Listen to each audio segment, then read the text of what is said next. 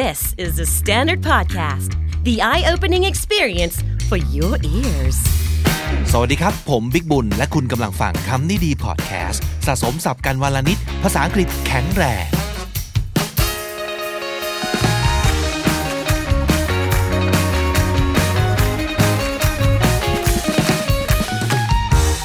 อีกหนึ่งคำถามที่คุณผู้ฟังส่งเข้ามานะครับวันนี้อยากจะเอามาคุยกันในเรื่องราวของการขอโทษนะครับเขาบอกว่าติดพูดคำว่าขอโทษมากๆเลยก่อนจะไหว้วานให้ใครทำอะไรให้ก็จะพูดนะครับเช่นเวลาไปทานอาหารตามร้านเวลาจะเรียกบริกรก็จะบอกว่าขอโทษค่ะก่อนอะไรอย่างนี้นะครับมันโอเคไหมมันจะทำให้เราดูเป็นคนยังไงนะครับอ่ะคีย์เวิร์ดในวันนี้น่าจะเสิร์ฟด้วยคำว่าอะไรน่าจะใช้คำนี้ครับoverly apologetic apologetic ก็คือมาจาก apologize มาจาก apology ซึ่งแปลว่าการขอโทษนะครับ apologetic ก็คือเป็นคนขอโทษขอโพยรู้สึกเสียใจนะครับ overly ก็คือมากเกินไปรู้สึกเสียอกเสียใจขอโทษขอโพยมากเกินไปนั่นคือ overly apologetic ได้มาหลายบทความที่น่าสนใจลองคัดบางส่วนมาเล่าให้ฟังแล้วกันนะครับบทความนึงบอกว่าการขอโทษเนี่ยมีสี่แบบ there are four different kinds of apologies อันแรกเรียกว่า the reflexive apology reflexive reflex ก็แปลว่าสะท้อนกลับมันคือ done because of a physical reaction that you cannot control ก็คือเป็นปฏิกิริยาโต้ตอบกลับทันทีทันควันของร่างกายแบบแบบเราควบคุมไม่ได้อะอันนี้ก็คือการขอโทษเพราะว่าติดปากเอะอะขอโทษไว้ก่อนพูดนำไปก่อนขอโทษไว้ก่อนยังไม่มีเรื่องอะไรก็ขอโทษอันนี้ไม่เกี่ยวกับสิ่งที่เกิดขึ้นอาจจะไม่ได้ทำอะไรอาจจะไม่ได้รู้สึกเสียใจกับอะไรหรือไม่ได้รู้สึกว่าเป็นความผิดของเราหรือของใครที่ซ้ำไปแต่ติดคำว่าขอโทษไปก่อนนั่นคือ reflexive apology ข้อสองเรียกว่าassertive apology คำว่า assertive คำนี้น่าสนใจนะครับ a s s e r t assert i v e assertive คำนี้แปลว่ากล้ายืนยันแล้วก็มั่นใจถึงสิ่งที่เราคิดและต้องการตัวอย่างเช่นอะไรบ้าง assertive apology ก็คือเช่นเวลาเราบอกว่า I'm sorry I don't feel like cooking tonight ขอโทษนะวันนี้ไม่อยากทำกับข้าวอ่ะจริงๆแล้วเราต้องการพูดว่าอะไรครับเราอยากจะบอกว่า I don't want to cook tonight so let's go eat out หรือว่า let's order in วันนี้ไม่อยากทำกับข้าวอ่ะออกไปกินข้างนอกกันไหมหรือว่าสั่งมากินก็ได้แต่ขี้เกียจทำอาหารแต่เราจะรู้สึกว่ามันเป็นความผิดของเราเหมือนเราขี้เกียจเหมือนเราควรต้องทำสิ่งนี้แล้วเราไม่ทำเราก็เลย I'm sorry ไปก่อนแต่เป็นการพูด I'm sorry เพื่อบอกอีกฝ่ายว่าเราต้องการอะไรหรือเราไม่ต้องการทำอะไรนะครับคือไม่อยากทำกับข้าวอ่ะโทษทีนะเพราะฉะนั้นไปหาอะไรกินเองอะไรอย่างนี้เป็นต้นนะครับนั่นคือ assertive apology อันที่สามคือ blame reversing apology คำว่า blame คือการกล่าวโทษกัน reverse ก็คือกลับกันครับตัวอย่างเช่นอะไร I'm sorry if it annoys you when I asked you to take out the trash ฉันรู้สึกเสียใจแล้วก็ขอโทษด้วยนะที่เธอรู้สึกหงุดหงิดตอนที่ฉันบอกให้เธอเอาขยะออกไปทิ้งจริงๆประโยคนี้ต้องการบอกว่าอะไรครับ It's your job You know it's your job. You know you're supposed to do that. แล้วทำไมต้องให้ฉันบอกวะมันเป็นสิ่งที่เรียกว่า passive aggressive นะครับจริงๆอยากจะด่าแต่พูดให้มันดูดีเชือดนิ่มๆไปเออนั่นก็เป็นการ blame reversing แล้วก็เอาคำว่า I'm sorry แปะไปนิดนึงน่าจะเป็นการกล่าว I'm sorry ที่น่าจะนำไปสู่ดราม่าและนำไปสู่การตบกันได้เยอะที่สุดนะครับ blame reversing apology และข้อสี่อันนี้ดีคือThe genuine apology genuine ก็คืออย่างแท้จริงอย่างจริงใจ It means you're really feeling it It's honest and it has to sound honest so your tone matters เรารู้สึกอย่างนี้จริงๆเรารู้สึกเสียใจเรารู้สึกอยากขอโทษจริงๆเพราะฉะนั้นการพูดออกไปมันก็ต้องพูดด้วยน้ำเสียงที่จริงใจว่าเราเสียใจเช่น I'm sorry what I said hurt your feelings It was thoughtless How can I make it up to youขอโทษด้วยจริงๆที่สิ่งที่เราพูดไปเนี่ยทำให้เธอเสียความรู้สึกแน่มันตอดเลสมากเลยฉันนี่ไม่รู้จักคิดเอาซะเลย How can I make it up to you จะให้เราชดใช้ไถ่โทษยังไงดีนี่คือรู้สึกจริงๆแล้วก็อยากขอโทษเขาจริงๆ I'm sorry I didn't do what I said I would do I'll try to do better next time ขอโทษจริงๆนะที่ไอ้ที่บอกว่าจะทำก็ไม่ได้ทำคราวหน้าจะทำตามสัญญาให้ได้ละ I'm sorry I can't make our dinner date I know it's important to you When would be another good time for you ขอโทษทีนะที่นัดว่าจะมากินข้าวเย็นด้วยกันแล้วแล้วมาไม่ได้ท่านรู้นะว่ามันสำคัญกับเธอมากเราจะนัดกันอีกทีเมื่อไหร่ดีสะดวกอีกทีเมื่อไหร่ทั้งหมดนี้คือพูดอย่างจริงใจนั่นคือขอโทษสี่แบบนะฮะทีนี้อีกบทความหนึ่งพูดถึงเรื่องนี้ The dangers of being overly apologetic การขอโทษขอโพยมากเกินไปมันอันตรายเหมือนกันนะเขาบอกว่าเกตครับว่าการพูดว่า I'm sorry เนี่ย it could be a way to politely ask for something without offending to appear nicer while making a demand and apologizing could lessen the possibility of being perceived as rude or obtrusive การพูดว่า I'm sorry เนี่ยมันอาจจะเป็นวิธีในการขออะไรสักอย่างหนึ่งอย่างสุภาพขึ้นดูเกรงอกเกรงใจดูไม่สั่งนะครับแล้ววิธีการขอโทษขอโพยเนี่ยมันจะทำให้คนรู้สึกว่าเราหยาบคายน้อยลงหรือผงผางน้อยลงมันเป็นอะไรที่สร้างความรู้สึกแบบอ้อมๆไม่สั่งนะครับคำว่า obtrusive มันคือจะแจ้งผงผางมันคือจับจ้วงจะเอาอย่างนี้อย่างนั้นพูดเลยตรงๆอะไรอย่างนี้มันคือ noticeable in an unwelcome or unwanted or intrusive way โดยเฉพาะอย่างยิ่งครับผู้หญิงเนี่ยมักจะใช้ I'm sorry เพื่อที่จะให้คนฟังไม่รู้สึกว่าเธอบอสซี่มากเกินไปหรือว่าเจ้ากี้เจ้าการมากเกินไปนักภาษาศาสตร์คนหนึ่งชื่อว่าโรบิน แลดกอฟนะครับจากมหาวิทยาลัยแคลิฟอร์เนียเธอเขียนหนังสือเล่มหนึ่งซึ่งเล่าถึงรูปแบบการสื่อสารหรือว่าคำพูดของผู้หญิงที่พบบ่อยทั้งหมดประมาณห้าอย่างนะครับ หนึ่ง hedges คำว่า hedges แปลว่ารั้วนะครับก็คือเป็นการแบบล้อมรั้วเพื่อป้องกันตัวเองไว้นิดนึงก็คือประโยคประมาณว่า sort of kind of หรือ it seems like คือจะมีพูดตรงๆแต่จะมีคำพูดที่เป็น buffer เหล่านี้มาเป็น hedges เป็นรั้วอีกทีนึงเพื่อที่จะไม่ดูผงผางเกินไปอันที่สองคือ super polite forms would you mind จุดๆหรือว่า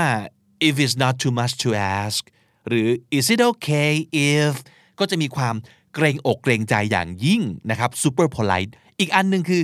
apologize more I'm sorry but I think that ก็คือขอโทษขอโพยไว้ก่อนก่อนจะแสดงความเห็นอะไรก็ตามทีอันที่สี่คือ tag questions คำถามที่มีลักษณะแบบ are you don't you do you is it อะไรอย่างนี้ต่อท้ายเช่น you don't mind do you อะไรอย่างนี้เป็นต้นและอีกอันหนึ่งคือ indirect requestเป็นการขออ้อมๆเช่นแทนที่จะขอน้ำแก้วหนึ่งสิก็จะบอกว่า ah I'm so thirsty ไม่สั่งแต่จะเปรยขึ้นมาว่ากระหายน้ำจังเลยทั้งๆที่จริงๆแล้วเนี่ยอยากจะขอน้ำกินสักแก้วหนึ่งอย่างนี้เป็นต้นนะครับอ่ะคุณผู้หญิงฟังดูแล้วเห็นด้วยไหมกับ speech pattern เหล่านี้นะครับอีกหนึ่งบทความบอกว่า here's how saying sorry could backfire การพูดคำว่า I'm sorry อาจจะส่งผลกระทบกลับมาอย่างที่เรานึกไม่ถึงซึ่งเป็นผลกระทบทางลบก็ได้อันแรกเลยก็คือ people lose respect for you เขาบอกอย่างนี้ครับ you may think you're displaying yourself as a nice and caring person but you're actually sending the message that you lack confidence การขอโทษขอโพยในใจเราเนี่ยในหัวเราเนี่ยอาจจะรู้สึกว่ามันเป็นความสุภาพความไนซ์ความแคร์แต่จริงๆเราอาจจะกำลังส่งเมสเสจไปให้คนอื่นรู้สึกว่าคนคนนี้ไม่มีความมั่นใจในตัวเองเลยอะ and it can even give a certain kind of person permission to treat you poorly or even abuse you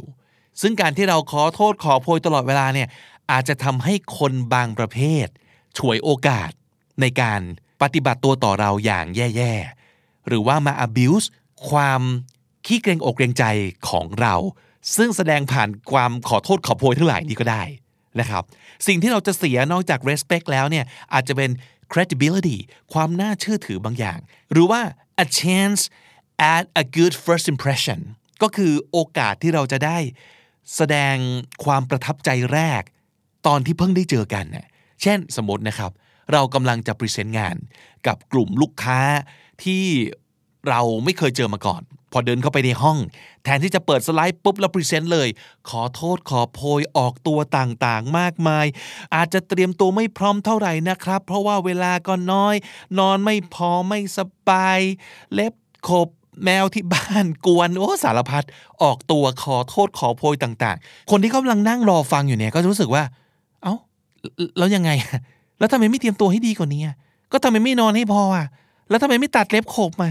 อย่างนี้เชื่อถือได้ป่าววะเนี่ย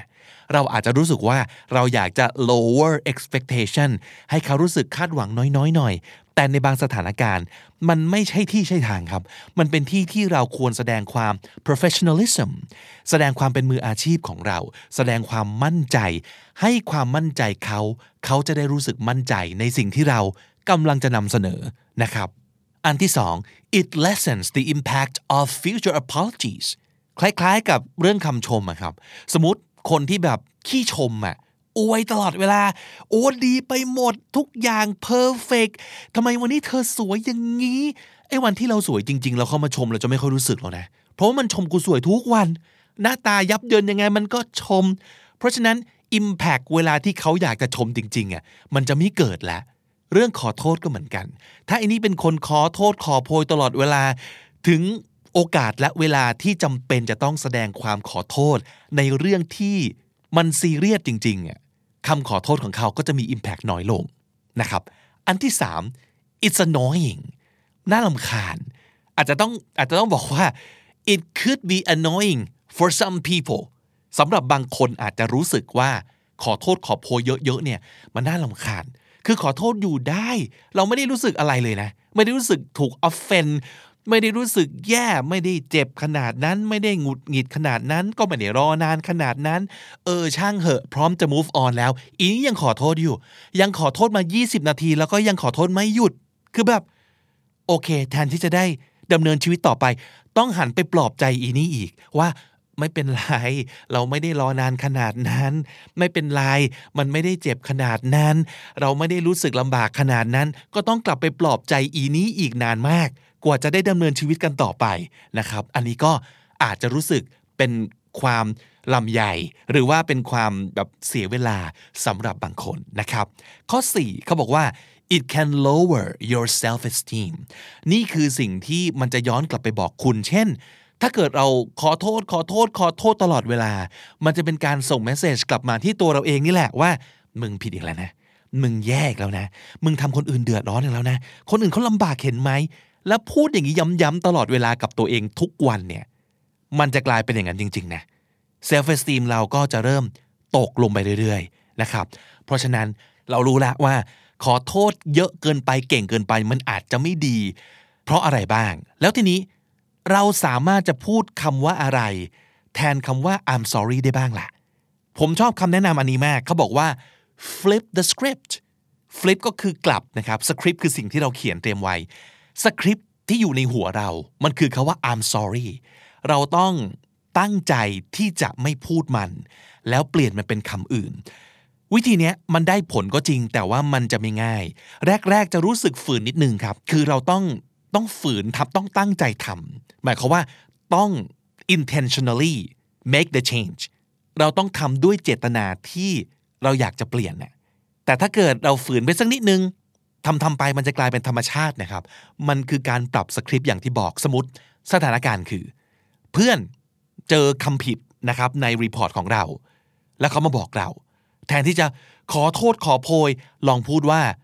อ๋อ thank you for catching thatโหขอบคุณนะโหเธอตาไวมากเลยแทนที่จะบอกว่าขอโทษนะขอโทษนะเปลี่ยนขอโทษเป็นขอบคุณนะครับแล้วก็พูดชมเขากลับไปก็ได้อย่างในกรณีนี้นะครับหรือว่าสมมติเป็นห้องที่คนเยอะๆแน่นๆแล้วมีคนกำลังจะพยายามเดินผ่านเราไปแล้วเราก็เอ้าเรากำลังเกะกะเขาอยู่ก็ไม่ต้องหันไปขอโทษขอโพยสุดตัวลงกราบใดๆแค่พูดว่า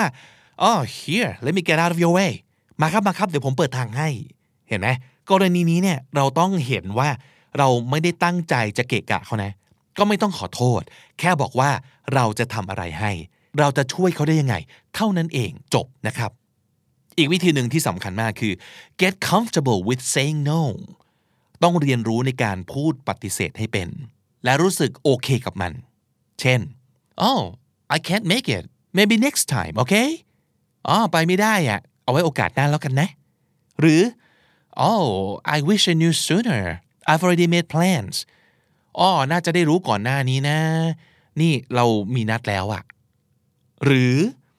I think we should see other people ฉันว่าเราควรจะเลิกกันแล้วก็ไปคบกับคนอื่นได้แล้วนะ You're a great friend but I don't see us as a couple เธอเป็นเพื่อนที่ดีนะแต่ฉันรู้สึกว่าเราไม่น่าจะเป็นแฟนกันได้ทุกประโยคที่พูดมาเอาจริงๆถ้าเราไม่ตั้งใจที่จะยับยั้งตัวเองเอาไว้เนี่ยเราจะเผลอเติม I'm sorry ได้หมดเลยเนาะแบบโดยธรรมชาติเลยอะอย่างที่บอกครับเพราะว่าส่วนหนึ่งเราคิดว่ามันเป็นความผิดของเราหรืออย่างน้อยเราจะคิดว่าเรากำลัง hurt เขาอยู่และการพูด I'm sorry เนี่ยจะทำให้ทุกฝ่ายรู้สึกดีขึ้นแต่ประเด็นคือมันไม่ต้องใช้คำว่า I'm sorry ก็ได้ไม่ต้องขอโทษขอโพยก็ได้นะครับคุณผู้ฟังล่ะครับฟังมาถึงตรงนี้แล้วเห็นด้วยกับบทความเหล่านี้ไหมคิดว่ายังไงครับขอโทษเอาไว้ก่อนเถอะไม่เห็นเสียหายเลยหรือเออจริงเราควรจะหัดพูด I'm sorry ให้น้อยลงกว่า น, นี้คอมเมนต์กันได้นะครับฝากทิ้งท้ายครับว่าถ้าเกิดใครอยากฟังเรื่องอย่างนี้อีกย้อนกลับไปฟังได้ในตอนเก่าๆที่น่าจะเกี่ยวสามตอนนี้นะครับเอพิโซดสอง สาม เจ็ดนะครับคุณไม่จำเป็นต้องขอโทษขอโพยกับเรื่องเหล่านี้ทั้งสิ้นเอพิโซดสอง สาม หกอะไรบ้างที่เราไม่ต้องรู้สึกผิดกับมันก็ได้วงเล็บหรือรู้สึกได้แต่ไม่ต้องมากและสอง ห้า ศูนย์นะครับไม่ต้องเกรงใจมากก็ได้อยากทำอะไรทำเลยอันนี้เป็นเรื่องที่ว่าด้วยเรื่องการดีลกับเพื่อนที่ขี้เกรงใจมากแล้วก็ขอโทษขอโพยไม่หยุดหย่อนนะครับฝากคำถามได้เสมอนะครับในช่องคอมเมนต์ถ้าคุณฟังทาง YouTube หรือว่าทวีตมาก็ได้แล้วก็ใส่แฮชแท็กคำนี้ดีหรือแฮชแท็กคำถามนี้ดีได้เลยนะครับศัพท์สำนวนในวันนี้ครับอันแรกเลย overly apologetic overly มากเกินไป apologetic ขอโทษขอโพย overly apologetic ก็คือขอโทษขอโพยมากล้นจนเกินไปครับ assertive คำนี้คือกล้ายืนยันแล้วก็มั่นใจถึงสิ่งที่เราคิดและต้องการ assertive และ obtrusive คำนี้ก็คือจะแจ้งโผงผาง obtrusiveและถ้าติดตามฟังคำนี้ดีพอดแคสต์มาตั้งแต่เอพิโซดแรกมาถึงวันนี้คุณจะได้สะสมศัพท์ไปแล้วทั้งหมดรวม สองพันแปดร้อยสี่สิบเอ็ด คำและสำนวนครับและนั่นก็คือคำนี้ดีประจำวันนี้นะครับเอพิโซดใหม่ของเรา Publish ทุกวันที่นี่ เดอะสแตนดาร์ด ดอท ซี โอ ติดตามฟังกันได้ทางทุกแอปที่คุณใช้ฟังพอดแคสต์ทั้ง Joox Spotify รวมถึง YouTube ครับผมบิ๊กบุญวันนี้ไปแล้วนะครับอย่าลืมเข้ามาสะสมศัพท์กันทุกวันวันละนิดภาษาอังกฤษจะได้แข็งแรงสวัสดีครับ